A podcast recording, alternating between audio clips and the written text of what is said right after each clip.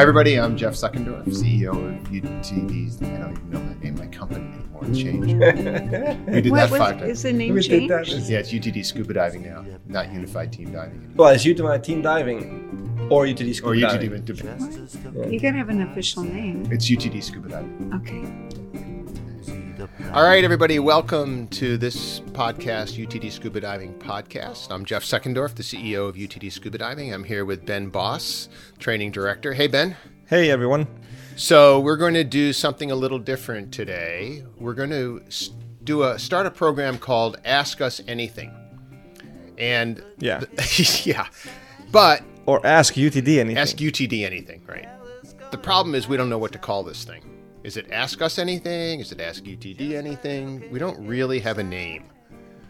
So Can you guys? I mean, can you guys come up with something that's better than us saying ask UTD anything because it's a bit on the nose? Maybe come up with something interesting. and let us know info at utdscubadiving.com. We we need some names because there are lots of podcasts that are Ask blank anything or Yeah. ask us about this. So we need something that's catchy, snappy, has a good hashtag, yeah. all of that. So we're going to keep doing these these uh, ask us anything podcasts without a name until we get a name, and then we'll continue to do them with a name after we have a name. Yeah. After we have a name. Yeah. But let's first find the name. So help us out here. Get us a name. Info at Get us a utdscubadiving.com. We're lost without our name. exactly. And of course, we were kind of lost anyway because the company changed names. Um, it's probably five or six years ago. We switched from Unified Team Diving to UTD Scuba Diving. Yeah. um, under advice of one of our IT guys who said, you know, your name doesn't say scuba diving in it, so the URL is not going to get the hits it was. So, it, what a McGilla it was to change the name. oh my God. Yeah. I mean, I'm still getting email and contacts on Unified Team Diving, and now I'm starting to actually merge the two of them together and slash them together. And oh my god, Yeah, i, don't- think the thing is also because the acronym still stands for that unified team diving, but the UTD scuba diving just has a clearer tone to it, I guess. I guess who knows? I mean, how many people who are PADI certified or NAUI certified know what those acronyms really mean, right? I mean, it's True. just become Yeah. the name. So Yeah. I kind of, I'm kind of torn because, you know, UTD scuba diving is a better search engine name and all that. But on the other hand, it doesn't really say what we do like Unified Team Diving does. Exactly. Yeah. Well, well. We'll see. What's in the Anyway. name, right? yeah, well, being found for one That's thing. that's for sure. So, um, so we're going to run through a series of questions and see which take us uh, in an interesting direction and uh, which ones take us off the rails. And uh, so I'm going to just jump right into this. And you can submit your questions anytime. Just drop them to info at utdscubadiving.com. Or on Facebook, on our YouTube channel, whatever you see us pop up, and you got a question, um, you know, pop it in there, and we'll if it's a it's a valid question, we'll um, uh, we'll we'll we'll address it. I mean, we can't promise that we'll address all the questions we get because we get quite a few, but um, we'll uh, we'll pick them out.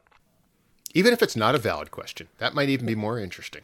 Well, yeah. Question about your lover or how to, you know, how to cook yeah, dinner. We might not be qualified. Giving relationship advice may not be our best target. No. but we'll see. All right. So here's the first thing. So Ben, last week you published a video, and I think it was a little bit older. Um, uh, I can't remember what it, what the topic was, but you popped out of the water. You had your camera. You were recording sound, and you had a small dry suit dump valve on your hood. Yeah. And that was really interesting. And you started, I mean, most of the comments on the video were not about the content, not about the interest in the topic, not about waiting, or they were like, why do you have a dump valve on your hood? Yeah. So Well, I got I got to come out of the closet once, right? So I'm really not a person. I'm actually Frankenstein, and that little bolt that sticks out of my head needs to go somewhere. So that's why I put the little little dump valve on there. So that's good. Just so gives you room there. for the bolt, right? exactly, exactly. Yeah. Because we've always put put um, holes in our hood, right? Yeah. And of course, It- the it- first thing that does is let cold water in. Well, the thing is, it born. It was the idea was born way back I don't know, maybe 20 years ago, when I dived with a full face mask. And the mask I was wearing was a, a mask from a, a type Aga. It's a brand and it has uh, straps to keep the mask on your on your face. And full face mask divers knows what it's called, but it's called a spider because it has more than just the normal two straps you have on your normal diving mask. And one of those straps goes straight over the top of your head, in downside the middle. And back then I realized that because the mask is making an airtight seal on your hood and your hood is making an airtight seal on your face, all the air that will come out of your nose uh, and and you're, when you're looking down, it'll go up in the head. And because that center strap kind of blocked those natural holes in the hood, it, it made your head look like a you know part of the uh, what do you call it cone heads on television. So so so you're saying that the holes worked with a regular mask, but they didn't work when there was a strap pressing down on the holes. Because because on the way I've done the holes on my hoods is I put a bunch of holes in it if it weren't there. Then I, I attached a small piece of neoprene over that with holes in different places or a seam not closed or something. So then the gas could get out. But you're saying when you compress all that together with a strap, the gas won't get out of the hood. Well, exactly, because most manufactured hoods with those venting holes, I mean, the thicker hoods have those venting holes in them, but they're usually right also down the center as well. So that that got plugged up, and the fact that because of a uh, we had modified our hood, so it had a like a face neoprene on both sides, so the the mask would make a good seal. Um, the air would be all around you all the time, unlike in a normal mask where only if you want to, and you blow out your nose, you get air that that escapes from the skirt around it. So uh, those were uh, the reason back in the day when I changed to putting a little cuff dump. It's a tiny little cuff dump uh, on. Yeah, I used to have those on my dry suit. We used to exactly. put them on the on the wrist of a dry suit instead of a shoulder dump because it was so much easier to control. Well, exactly. That's, what they're made for, right? I mean, and believe it or not, a little bit off topic, but I got a guy when I owned a dive center. He wanted to buy two, and I was like, okay, why do you want a two?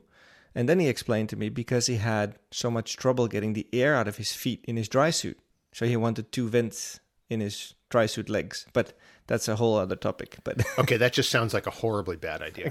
Crazy. Idea. I mean, that that's, sounds like a bad idea. That's like punching a hole in the bottom of your bucket because it's too heavy when you're carrying it with water. you know. yeah, okay. exactly. So you put this so so this little dry suit dump valve. It's small. It's yeah, it's a, it's a very small and low profile like valve that is not adjustable. It's just a yeah, it's like two and a half centimeters in diameter. And it's always open. You can't turn it off like a dry suit valve. No, it's the simple mushroom valve that's inside there. So it's not adjustable. It just you know it's a one way valve uh, with a mushroom valve. So when I started diving with a rebreather, um, you sometimes have to exhale through your nose to to adjust for your your loop PPO2 and your loop volume. And for those rebreather divers out there, um, you you know what I mean by by flushing the loop through a nasal flush when you blow out your nose. And in UTD, when we teach people how to dive on a rebreather, we have a rule that's um, that is we don't add good gas on top of bad gas. So if we can see that we have to adjust our PPO2, we first exhale to get rid of bad gas and then put on the gas we actually want. Now, the result of doing a nasal flush means that when you blow out your nose, the air escapes from the skirt of your mask and doesn't always go down the bottom down your nose, but it also goes down the sides and then it goes into your hood. And here in the northern part of Europe, where the water can get really cold, we wear relatively tight fitting, thick hoods, and the air has just a hard time escaping.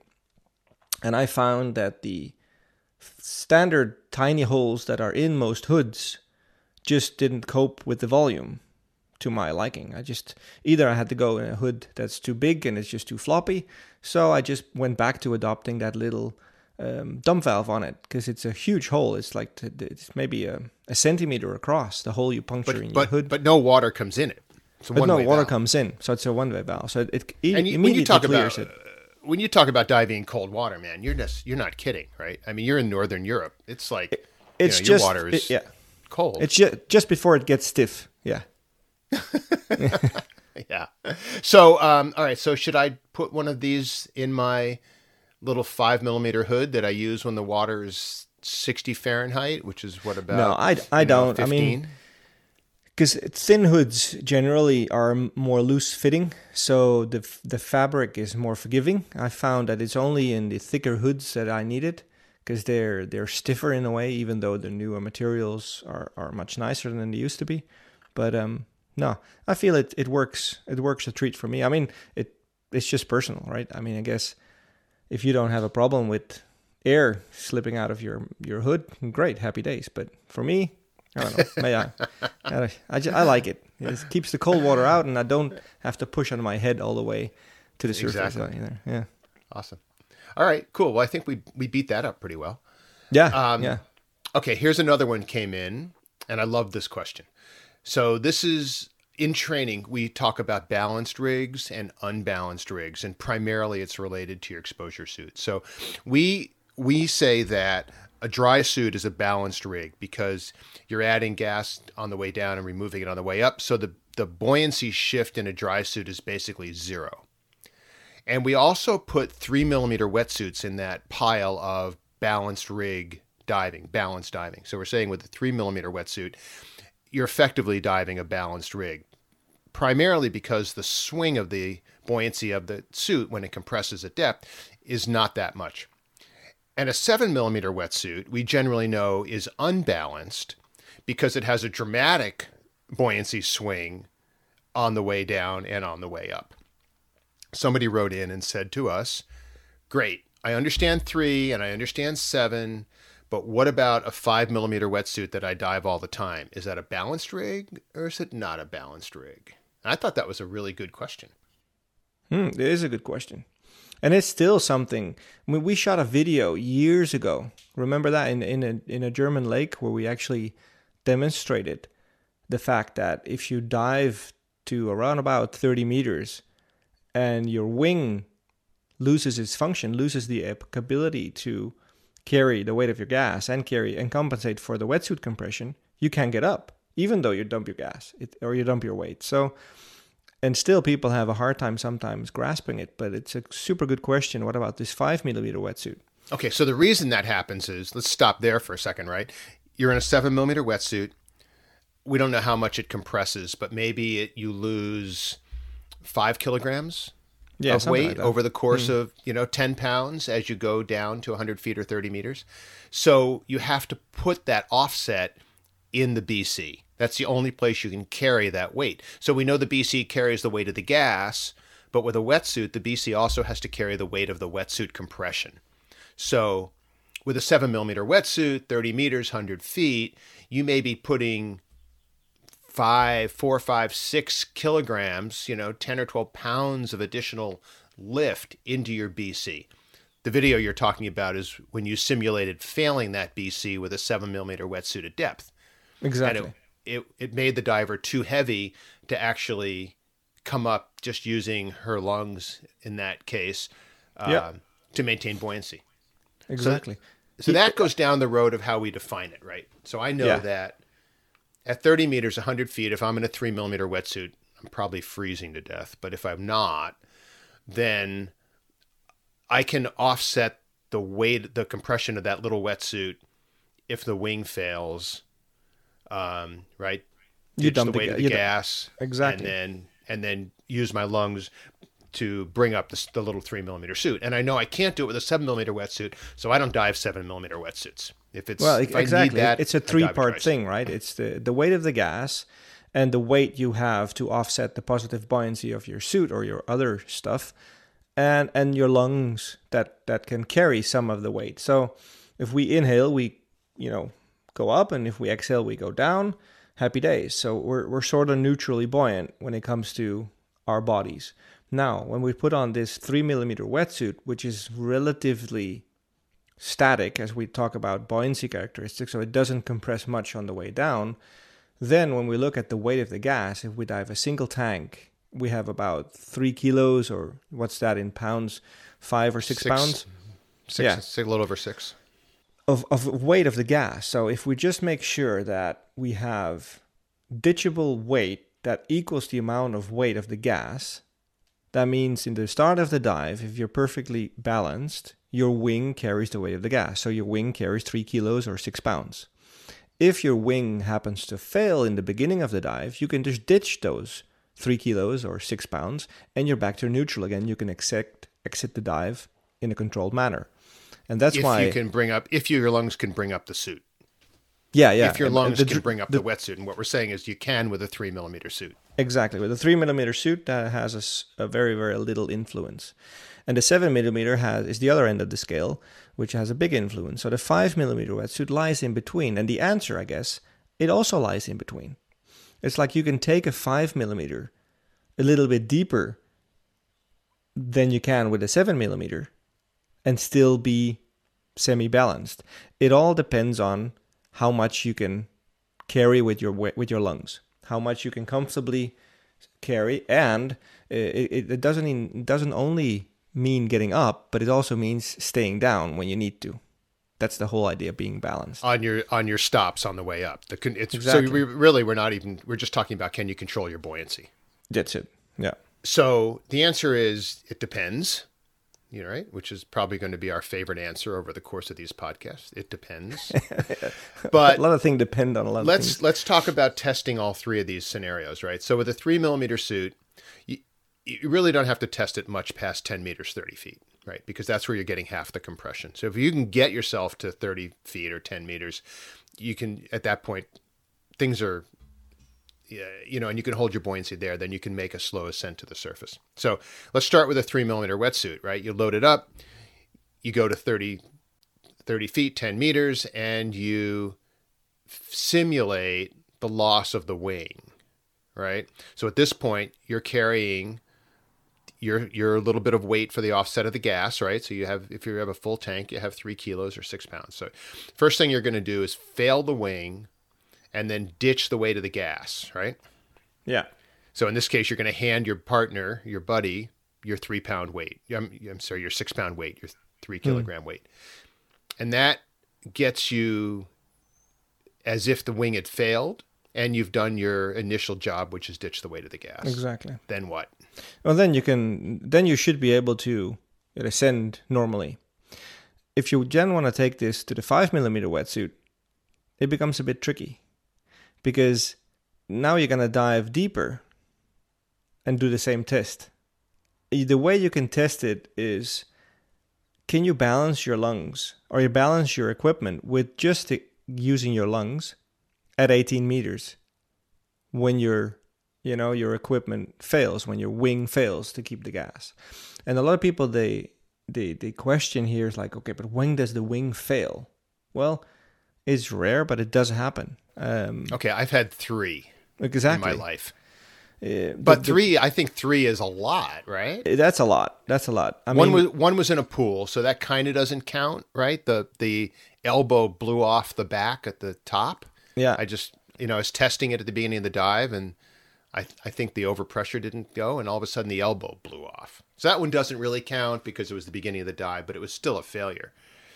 The other two were for real. Well, the beginning of the dive in that response, it it's it's kind of the worst the worst place for you to have that failure happen. It's in the beginning of the dive at the deepest part, where usually we are at the beginning of the dive when you think about it. So if you're in the beginning of the dive at the deepest part, your wetsuit is the most compressed and you have the most amount of weight with you. For your wing to fail at that point in the dive is the most catastrophic.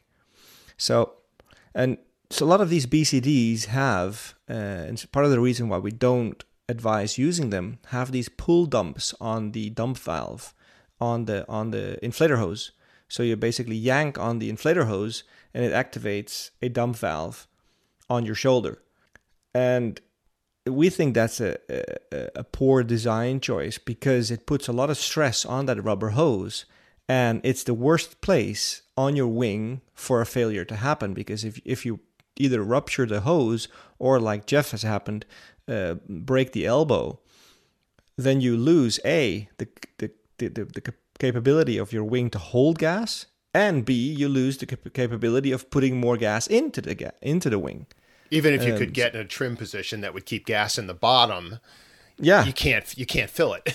you can't fill it up. So that's because you broke a, the whole you broke the whole filling mechanism. Exactly. I've had it happen right. on me that the dump valve on the bottom part broke because it got crushed, the the one on your on your kidney, and less of a problem, right? It's less of a problem. I just pulled on to dump gas, and and, and next thing you know, I have this whole thing, the string and the the, the valve and the cord and everything was in my yeah. fingers. in your hand, right? but hey, you just go and you dive 45 degrees, you know, and air stays in your wing. It's sort of doable. But hey, coming back to the, the issue, the question uh, we got was is a five millimeter wetsuit balanced? Well, if a seven millimeter is unbalanced, or at least balanced to a very shallow depth, the five millimeter is balanced to a meteor depth. I would say in the 20 meters to 25 meter range, 30 meters maximum, depending on what kind of equipment you're using elsewhere. But you have to test it. You can't just say, we can't sit here and say, okay, your five millimeter suit's balanced. You've got to test it. Your suit, your body, your lungs, your everything. You've got to know if this works. Otherwise, you know, exactly. if you do have a wing failure, yeah, which are admittedly rare. I mean, I talked to lots of people who've never had a wing failure, but we've had them you, you have to know that you can do this. So the answer, of course, is it depends, but you have to test it. And and Ben went through the testing procedures where you just you know simulate a wing failure and see if you can manage your thing with the buoyancy. The first question new divers ask us in that situation, well, my wing failed. Can't I just hang on to my buddy and use his wing to come up to drag my seven millimeter lad body to the surface? So this is um, remarkably bad idea number somewhere between one and two. yeah, exactly. You, you get a lot of people coming with really funny um, comments to this issue and coming with solutions. And one of them is, is this one you mentioned, huh? but uh, your body can hold on to you. Until he doesn't. Okay, then what happens if your yeah. body drops you? Until he doesn't, right? then you opposite. both go to the opposite side of the really fast. So that that creates a bunch of problems, right? yeah. Now you got no way to get home if you're going down. Yeah. B, you're blowing through all your stops if you're going up while you're trying to dump all the extra gas in your wing. And C, you no longer have a buddy. Yeah, because he's on the bottom, you're on the surface. You're on the top. Yeah. So that's yeah. So we can check that one off as don't do that. Don't do that. The another one that comes a bit close to a more realistic is having a double bladdered wing. I was just going to say that. Their their wings on the market, they're they're they're basically two bladders, two BCDs in one BCD if you want. The reason personally I don't think that's a good solution is why were you wearing a thick wetsuit to begin with? Because it's probably cold water. Then if you dive that thick wetsuit to a, a reasonable depth, the wetsuit's going to compress so it's not going to give you much insulation, so it's going to cool you down so you might have been better off with a dry suit to start with.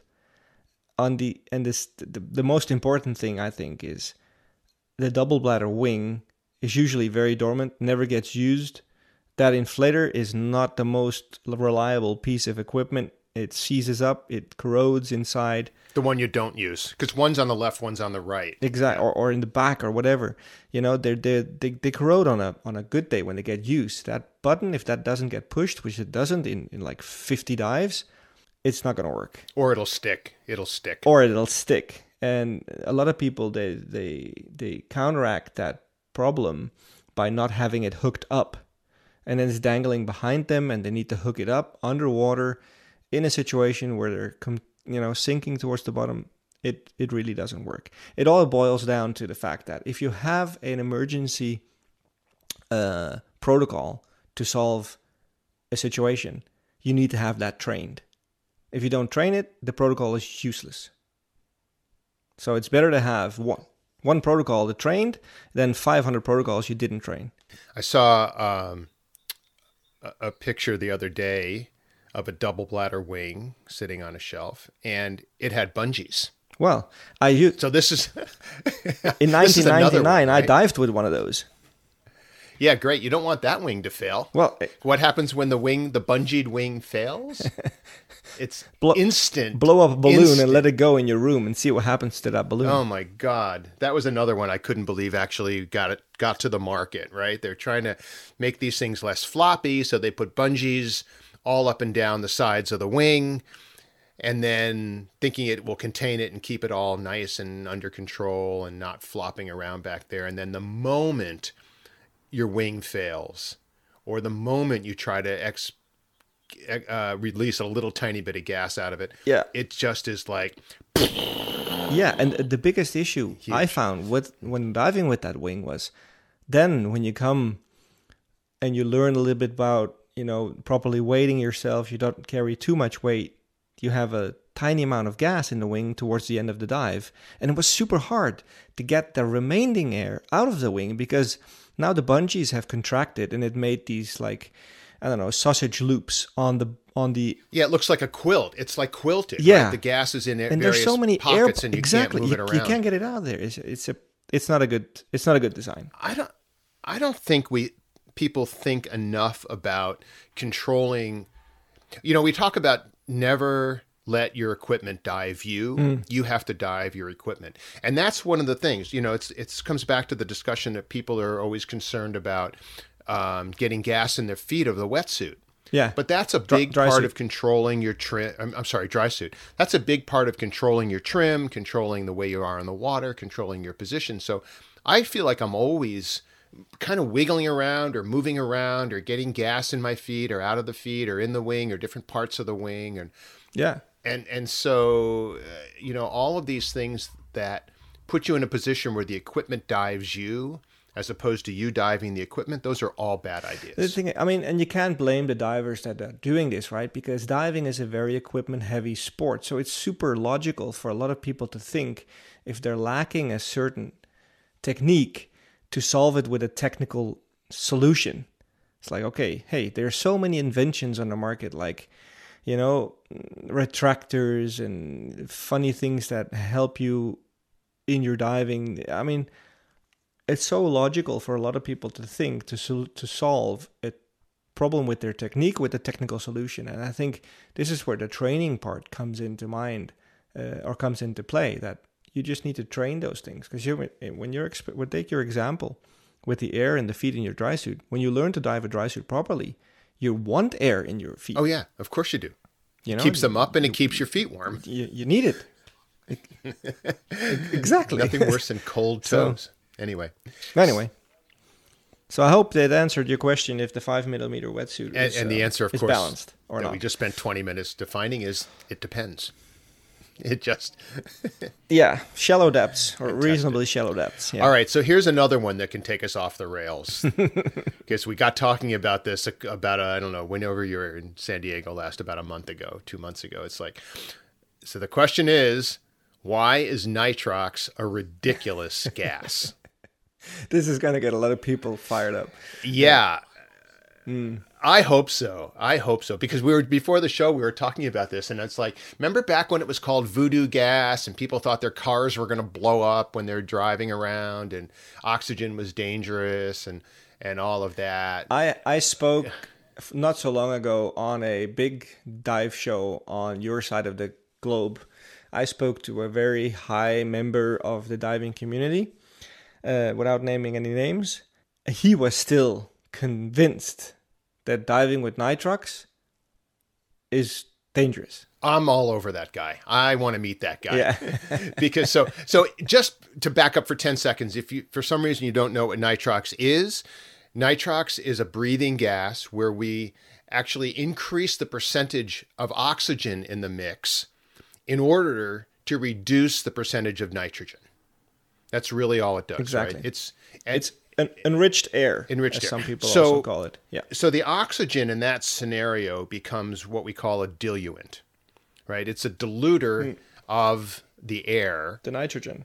It, hmm. yeah, dilutes the nitrogen out. So normally we dive in, you know, normally our air is 21% oxygen and 79% nitrogen. And, you know, with the standard nitrox gas, we've raised that oxygen level to 32% and reduced the nitrogen level to 68%, which ostensibly on the outside looks like it's a really good idea because you're diving around with less nitrogen in the gas, which means less nitrogen loading, which means less decompression stress on your body, which means you can, um, on a same time dive, you're you're absorbing less You come out cleaner. nitrogen because the partial pressures of nitrogen are lower. Exactly. And on a um, or you can utilize that same reduction in nitrogen stress to stay a little longer Hmm. At um, at the same depth. at an equal depth. Well, this is where So the why first, is it ridiculous? Well, exactly. This is where the first misconception comes, right? That people say, "Yeah, well, it's a safer gas." Well, no, it's not. That's a ridiculous claim, because if you're diving to the same limits, it just takes you longer to get to those limits. How can that be safer? You're spend. In fact, you can argue that it's more dangerous because you're spending a longer time in a hazardous environment, which underwater is, you know, hazardous per definition. We're not meant to be there. Um, maybe we're talking to the wrong crowd but here, fun. but but it's fun. Yeah, but it's, fun. It's fun. So so no, gotta go with diving diving on nitrox doesn't make you a safer diver. And then they say, well, yeah, but if you dive nitrox on an air table, for a longer time. so you're not usili- utilizing that um, lower nitrogen load, then it's safer. Well, yeah, it's ki I mean, safer i- i- is less decompression stress stress per definition safer. I mean, if you want to go that route, I guess so. But you have to track your oxygen. You have to account for the fact that you're underwater. So my thing about mean- this is, why would you take a perfectly good gas like air and dilute it with a toxic gas like oxygen, hmm. right? So we know that oxygen and nitrogen have the same narcotic properties. So you're not you're not saving yourself any help on narcosis. And as you get to the deeper depths, you know, in that you know 90 100 foot 27 30 meter range you're loading your oxygen to a point where the ppO2 of, is going up and that's creating a potential problem on the other side none of which happens with air now traditionally you can stay longer. So if that's a thing that's okay. But what i think is if you are at 100 feet 30 meters over and over and over again and you're doing it on nitrox you're just risking toxicity, tiny risk for that, narcosis, completely real risk for that, and all you're doing is saving a few dollars because the gas you should be diving is Trimix. Well, exactly. This is where it spins off, right? I mean, if you're looking at the, the data, uh, the best way to dilute a gas to get a longer bottom time is to put helium in it. Beforehand, helium was thought to give a penalty um, to your decompression because it was said that because it's a thinner gas, it'll dissolve faster, and it does, but it doesn't bind as good. So it also uh, dissolves out of the body faster. So actually reducing your your decompression time and your no stop limit. So yes, helium would be the better choice. Right. So the helium, when you when you put helium in, you're effectively making trimix, and when you put helium in, you're getting two really good things happening. Right. You're reducing oxygen. Oh, you, you can get a heliox. You can get a heliox mixture. I mean, if you're looking at our materials, you can see that table that that just basically is an air table, 21% oxygen, 79% nitrogen, set beside a heliair, which is 21% oxygen but 79% helium. And and you can see the differences in in in, in no decompression limit, and they're huge because of the helium. You would have to sell your Porsche to be able to afford that much gas. And this is it, right? I mean, think about the standard gases. When you're looking at the standardized accepted values for nitrox, it's 1.4 bar of partial pressure of oxygen for the working part and or normal part of your dive, and 1.6 partial pressure of the decompression part of your dive Of the Um, oxygen. of oxygen. Yeah. So our consensus in UTD is that we maximize the partial pressure of oxygen to 1.2, uh, which offsets the exposure time. So your oxygen toxicity units, for those of you who have, have taken a nitrox class or, or, or technical divers, know about that. And and the other oxygen tracking is basically for those of you that are not nitrox trained. It's it's a way of calculating your exposure over a longer period. That's about it. And it's still way, way, way more oxygen than your body actually needs. Yeah, Right? Because the PPO2 at the surface is 0.2. Exactly. Well, it, exactly, and it, and that's another misconception with it comes to nitrox. That people think that you become that you use less gas because you have more oxygen available. Well, that's a bit like your car has a certain gas mileage. If you put a bigger tank on that car, the gas mileage doesn't increase Um, and that's the same. Your body uses what your body needs. So if you increase the partial pressure, it doesn't make your body more efficient. It, it well, if there are some doctors out there or, or medically trained people, it does a tiny, tiny, tiny, tiny little bit, but it's almost immeasurable. Um, so it does. It's not measurable in your gas consumption. That's for sure. So we can realistically bring the partial pressure of a single tank of breathing gas for scuba down to a point where it's it just has to be safe to breathe on the surface. Ideally, yeah. Right. So I, that's the that's the start. But at depth, you know, we're talking about these PPO2s of 1.2, 1.1. Well, it's way higher than we need. So instead of using oxygen to create nitrox, if you used helium to create trimix, you're not only getting rid of the nitrogen, which is a good thing, you're also getting rid of the oxygen, which is a good thing. Exactly. You know, if you go a little bit lower, if you go to a gas that's like 18% oxygen, 45% helium, and then the rest is nitrogen, that's the magic, perfect, perfect gas mm. for, you know, dives from 30 to whatever, 60 meters, 50, 60 meters. Yeah. Because the oxygen's reduced, the nitrogen's reduced, it's replaced with helium, which has a much lower stress on your deco. And the only downside, like the only downside, is that it's expensive. Exactly. That's expensive. I mean, and that that's I mean that brings us back to the, the the part where I think that nitrox should be reconsidered by some divers is when they take it below 30 meters. Um, we look at nitrox reconsidered. You, you said reconsider. Yeah, re- reconsider it. I mean, you're saying re- reconsider. Don't, don't. We're saying don't dive exactly. below. We, we have a simple. Feet a simple rule that says don't we don't do deep air diving. And then basically nitrox is air right? It's a mixture between 21 between oxygen and nitrogen. So we limit that to 30 meters. But that's a narcosis problem as much as anything a else. narcosis problem and a, a gas density problem because the, the good thing of the higher up partial pressure of oxygen and thus the lower partial pressure of nitrogen is that a high partial pressure of nitrogen in your body increases something that's called bl- red blood cell rigidity, and it make basically makes your red blood cells uh, stiffer and less prone to uh, take on oxygen to transport it through your cells where they what is need for for um, metabolic purposes. So that's a that's a a plus of lowering the nitrogen but it's a plus of lowering the nitrogen regardless if you're doing it by adding helium or adding oxygen um, the best thing is to lower the oxygen, like Jeff said, and to lower the nitrogen. Now, if you go dive below 30 meters, 100 feet, still using an air mixture, 100 feet, yeah, you're risking narcosis to an extremely high level, and uh, and that's obviously a concern. But but maybe more of a concern is the density of the gas.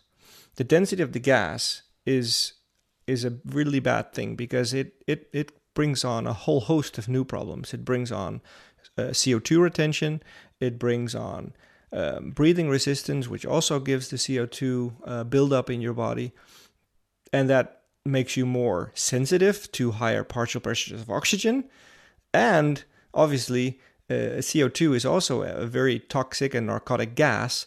It, it also uh, eliminate, um, uh, disables you from a narcotic po- point of view. So, the density of the gas is the first factor we look at when we don't do deep air dives, and then obviously the narcosis um, part of it as well. So the nitrox is a ridiculous gas for a lot of applications that people use it for.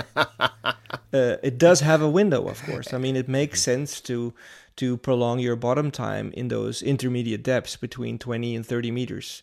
Um, but Right. I was doing a lot of scientific diving a few years ago and we would do three or four dives in the in that mm. range right 40 to 60 feet which is what 12 to 18 meters and and in that scenario because the nitrogen stress is kind of mm. low the oxygen the, the narcotic uh, risk is very low yeah that putting a little extra oxygen in there, you know, I don't want to be hypocritical about it, was was not a bad thing. Mm. And we were going through so much gas it financially wasn't didn't make sense to put helium in there, and we weren't deep enough that the narcotic properties with, were with problem. So, yeah. in that little tiny tiny scenario, I think it's a good idea. But for pretty much anything else, I think you know it's like me. I go from dry suit to three millimeter wetsuit. Yeah, same I don't here. dive anything in the middle. No. To me, it's kind of the same deal. I go from air to trimix, and the number of times I've done a nitrox only nitrox specific dive in the last I can't tell you the Yeah. last five years, Well,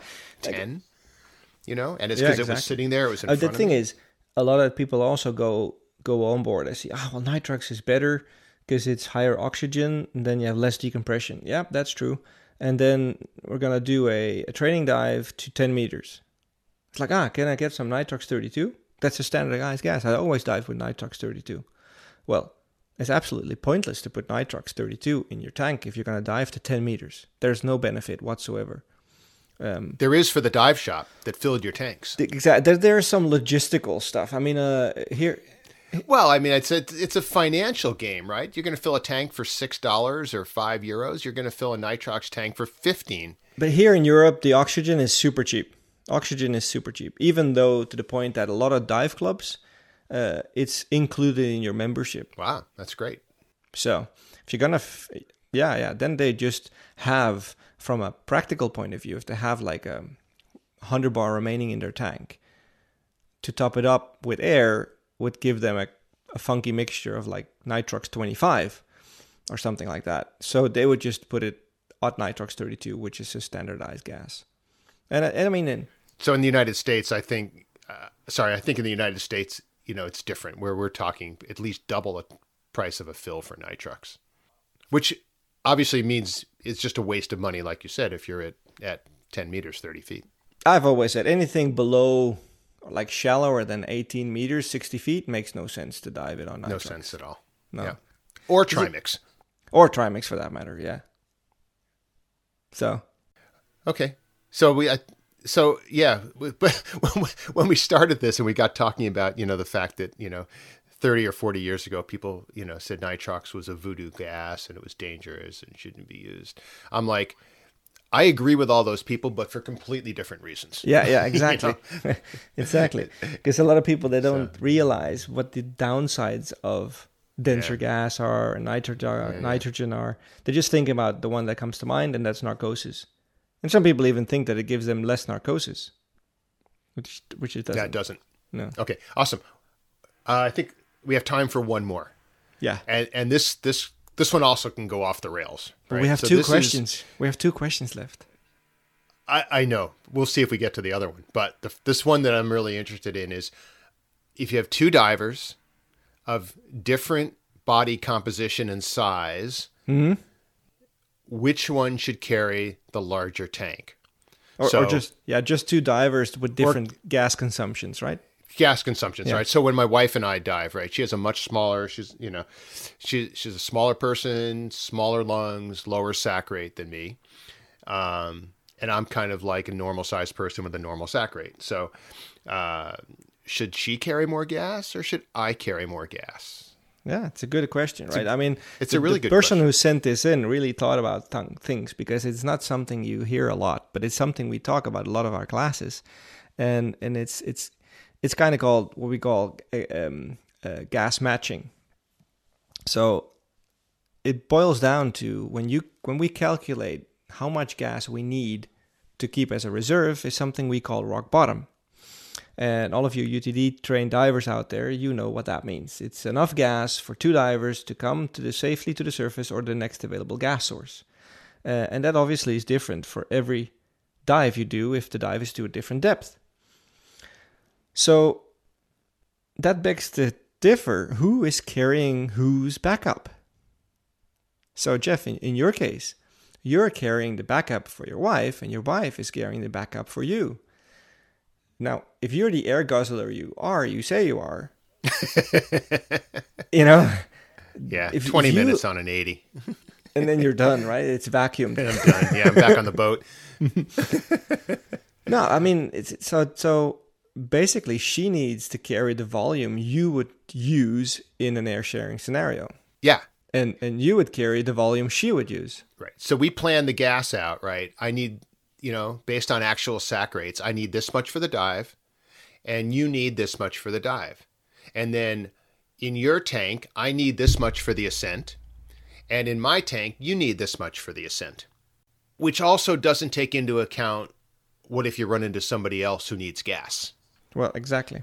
So we'll get to that in a minute, but let's just talk yeah. about about you know me and Sherry as the team, right? Hmm. So, do we need to go down with the same amount of gas? Well, uh, when we calculate in UTD, right, we say 20 liters per minute is a sac rate that's on average for every person, and and it's probably on the high side for most of the people, but right, it's that's 0.75 cubic feet a minute.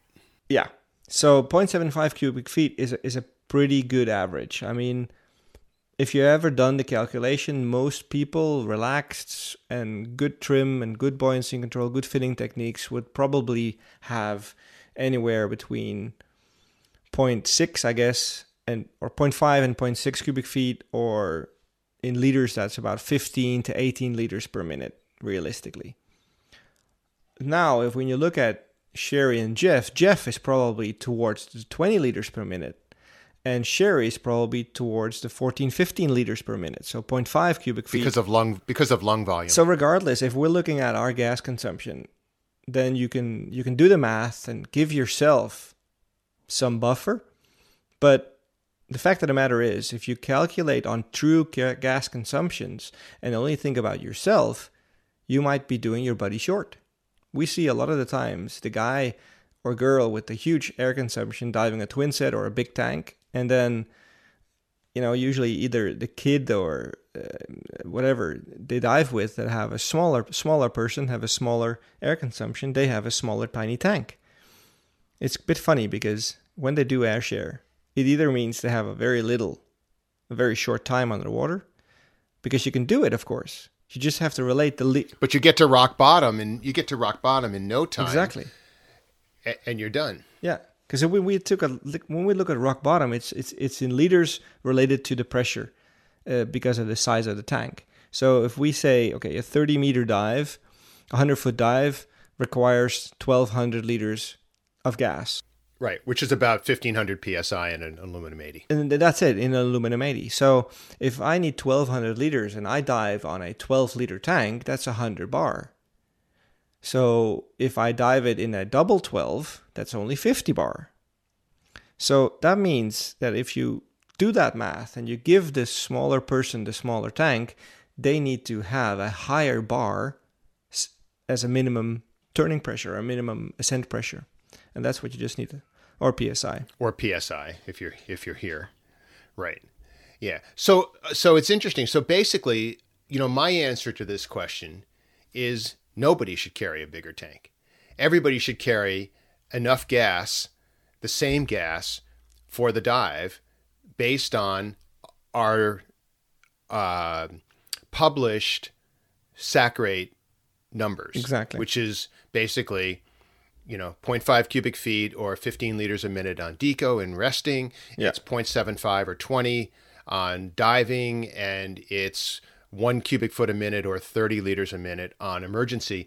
And just go with those numbers because that's what's critical in making sure you're diving as a team. And it's also responsible because even if you're diving with people you know, and even if you're diving with somebody a low sac rate and you have two people low sac rate, you could always be in a position, and we've seen this, where somebody new to diving gets off a boat, gets going, runs out of gas, has no one to share gas with, and you've now reserved a tiny bit of gas for your tiny little partner to come to the surface, and now you have, you know, a, a giant breathing that down mm. in no time.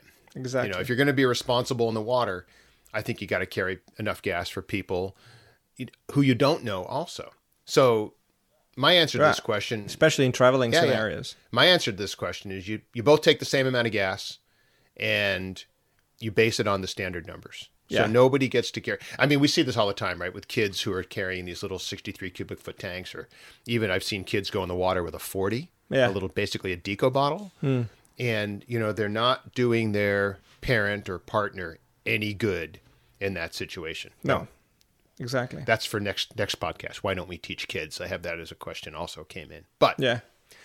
Regardless of that, the answer to the who should carry the bigger tank is everybody. Exactly. Everybody should carry. You know, it's it's like we, we always said in flying, the most worthless, worthless thing in aviation is the air in your gas tanks. That's and, a good point. And yeah. and I think it's the same in diving, right? Yeah. The most worthless thing in diving is the gas you left on the boat. Yeah, exactly. So yeah, if one person in the yeah. team needs the gas, everyone in the team they, takes everyone the gas. Everyone needs it. Yeah. yeah, and that leads us to another question, which we're going to talk about next time too, on team bailout. Oh, that's a nice one. So we have this one little question left that could also go off the rails. You want to you want to talk about? Yeah, we can either keep it very very short, or we can just take it on a long ride. I think we we take it short and see what happens in the comment section, or if people pops up with more questions after this one. Remember okay. to also give us a name for this whole thing, right? Yeah, we don't know what we're called. So the, we got a question: Is what is a backup light really for? So th- there's there's two things I've always said to myself uh, as a teacher. It's like A, there's no such thing as a bad student, and B, there's no such thing as a stupid question. So before you think what's a backup light really for, and you think, oh, that's stupid, that's when your primary light fails. But I guess this person, you know, this person probably thought about that also. So what's a backup light really for? Right. I mean, is it obvious? I don't know. Why do we carry backup lights at all? So that's the obvious answer, right? The backup light is for when your primary light fails. Why do we carry backup lights during the day? Well, I carry backup lights during the day because they hold the D rings down on my harness and it's part of for me it's it's really this it's really this pedantic. It's like I look at the kit, I look at my BC, it's got two backup lights on it. I try to never change anything. I have one piece of dive gear that I use, right? It's a Z System side mount system. It's set up with a long hose, two backup lights, isolator manifold, and I dive it at, you know, 10 feet, three meters in open water on a beautiful little reef, and I dive it at 100 feet, 30 meters in a cold cave full of current, and I dive it at 200 feet, 60 meters hmm. on a tech dive with two deco bottles. Yeah. I don't want to change anything for the dive. The only thing I might do is take one tank instead of two if I'm doing a single tank dive. Yeah. Or three instead of four, or two instead of three. So for me, the consistency of a kit becomes really, really important. That I never, I just want to look at that thing and say, okay, it's complete. And that way I'll never get on a dive that may slip into night. And it's like, oh, I didn't take it because I didn't think I'd need it. And mm. like So for me, the backup lights are primarily to own a complete kit that's always the same for every dive. Yeah. And to hold those D rings down so when I clip stuff off, the D rings don't go flying up. Well, exactly. I, I, might take the you know I might take the left backup light off occasionally if I don't if I don't need it, or I'm never gonna come into night or overhead. Uh, but the right backup light it stays there because we like it on the outside of the harness for two other purposes than just to have a backup light. It's a it keeps the D ring down, like Jeff said, and for those of you can envision that. Like imagine that D-ring is just held in place by a tri-glide. So if the D-ring is held down, that means it the clip of the the single and the clip of the backup light is on the D-ring, and the backup light is held in place on the harness underneath a piece of webbing or underneath a piece of bungee, like a, a bicycle inner tube. And then when you go to clip off your long hose, it keeps that D-ring in place and it doesn't move it up uh, and out of your reach or, or it makes it harder to find. So that's a, a, a, good side effect. The other thing you talked about earlier is remember you're talking about on the double bladder wings that there's one piece of it that never gets used. Yeah. This is the other thing that happens to me when I jump on a dive. I always test both lights. Well, that's our protocol. So I never have one. Yeah, but what it means is if I have that light on every dive, it gets tested on every dive and it never gets full of corrosion and batteries and stuff like that. So if it leaked, I know about it. Exactly. And, and I'm not just assuming that it's working in the case. So that's the other part of it, which is mm. keep it using, or, use it, or test drained. it, yeah. use it or lose it, that kind of thing. Exactly. If you have it, you test it. You know. If you have it, you test yeah. it. Yep. So so it it seems like a ridiculous question, but it's it's actually not a ridiculous question, right? No, because I think the where where he wanted to go was, can you continue on a backup light when your primary light fails? I think that's, I think that's where it comes from. Hmm. So, hmm. if that if that's the question, no, no. The answer is simple. If you need a backup light, you need a primary light. If you need a primary light, you need a backup light. If your primary light fails, you have a backup light to get you out of dodge. If you're diving with a light because you like to look at the pretty colors the light gives you because you can bring the colors back in the day in open water, as you're talking about. In the day on the Red Sea somewhere, you know, on a shallow reef, then you can argue, okay, can I continue with a backup light because I don't need a light, you know, to start with to do the dive safely? Then sure. But if you need a light and your primary light fails and it gets dark around you, you turn on your backup light can you then continue? No. I think this came even. Go ahead. Even with two backup lights. Right, which came from um, a lot of the Sheck Exley material, right? The fact that we have two backup lights, where you mm. know he initially when he was when he wrote a little book about cave safety, it was like yeah. you know continuous guideline, all this other stuff. But he also always said three lights per person, a primary and two backups. And I think we took that, mm. started doing it, and you know, for me, I just kept on kept on keeping on with it, and it just seemed like a good idea. So it makes yeah, a lot of sense. It's like every other little part of a kit, right? You just want it put together. You want it to be nice. You want it to be working, and you want it to be consistent. Exactly. So, so I mean, when you look at how critical it is for us to see underwater or to see in, in general, if you're in a situation where you're dependent on light you bring into the situation, like a, a night dive or a cave dive or a penetration dive or just a very deep dive, you cannot have enough gas and you can never have enough lights. It's as simple as that. Yeah, yeah that's true. Yeah. That's absolutely true. It's the same as, you know, would you continue a dive with a leaky tank? Eh, yeah. Probably not. No. Awesome. Well, so that was fun. Oh. Hopefully it was educational, interesting. Um, we're collecting more questions. We'll do this once in a while. We need a name. Give us a name. We need a name ask hashtag us, hash, hash ask UTD anything. Hashtag we don't know what we're called. So give us a name for this podcast, and we'll we'll filter them into the others um, as we do as we move along. So uh, yeah, yeah.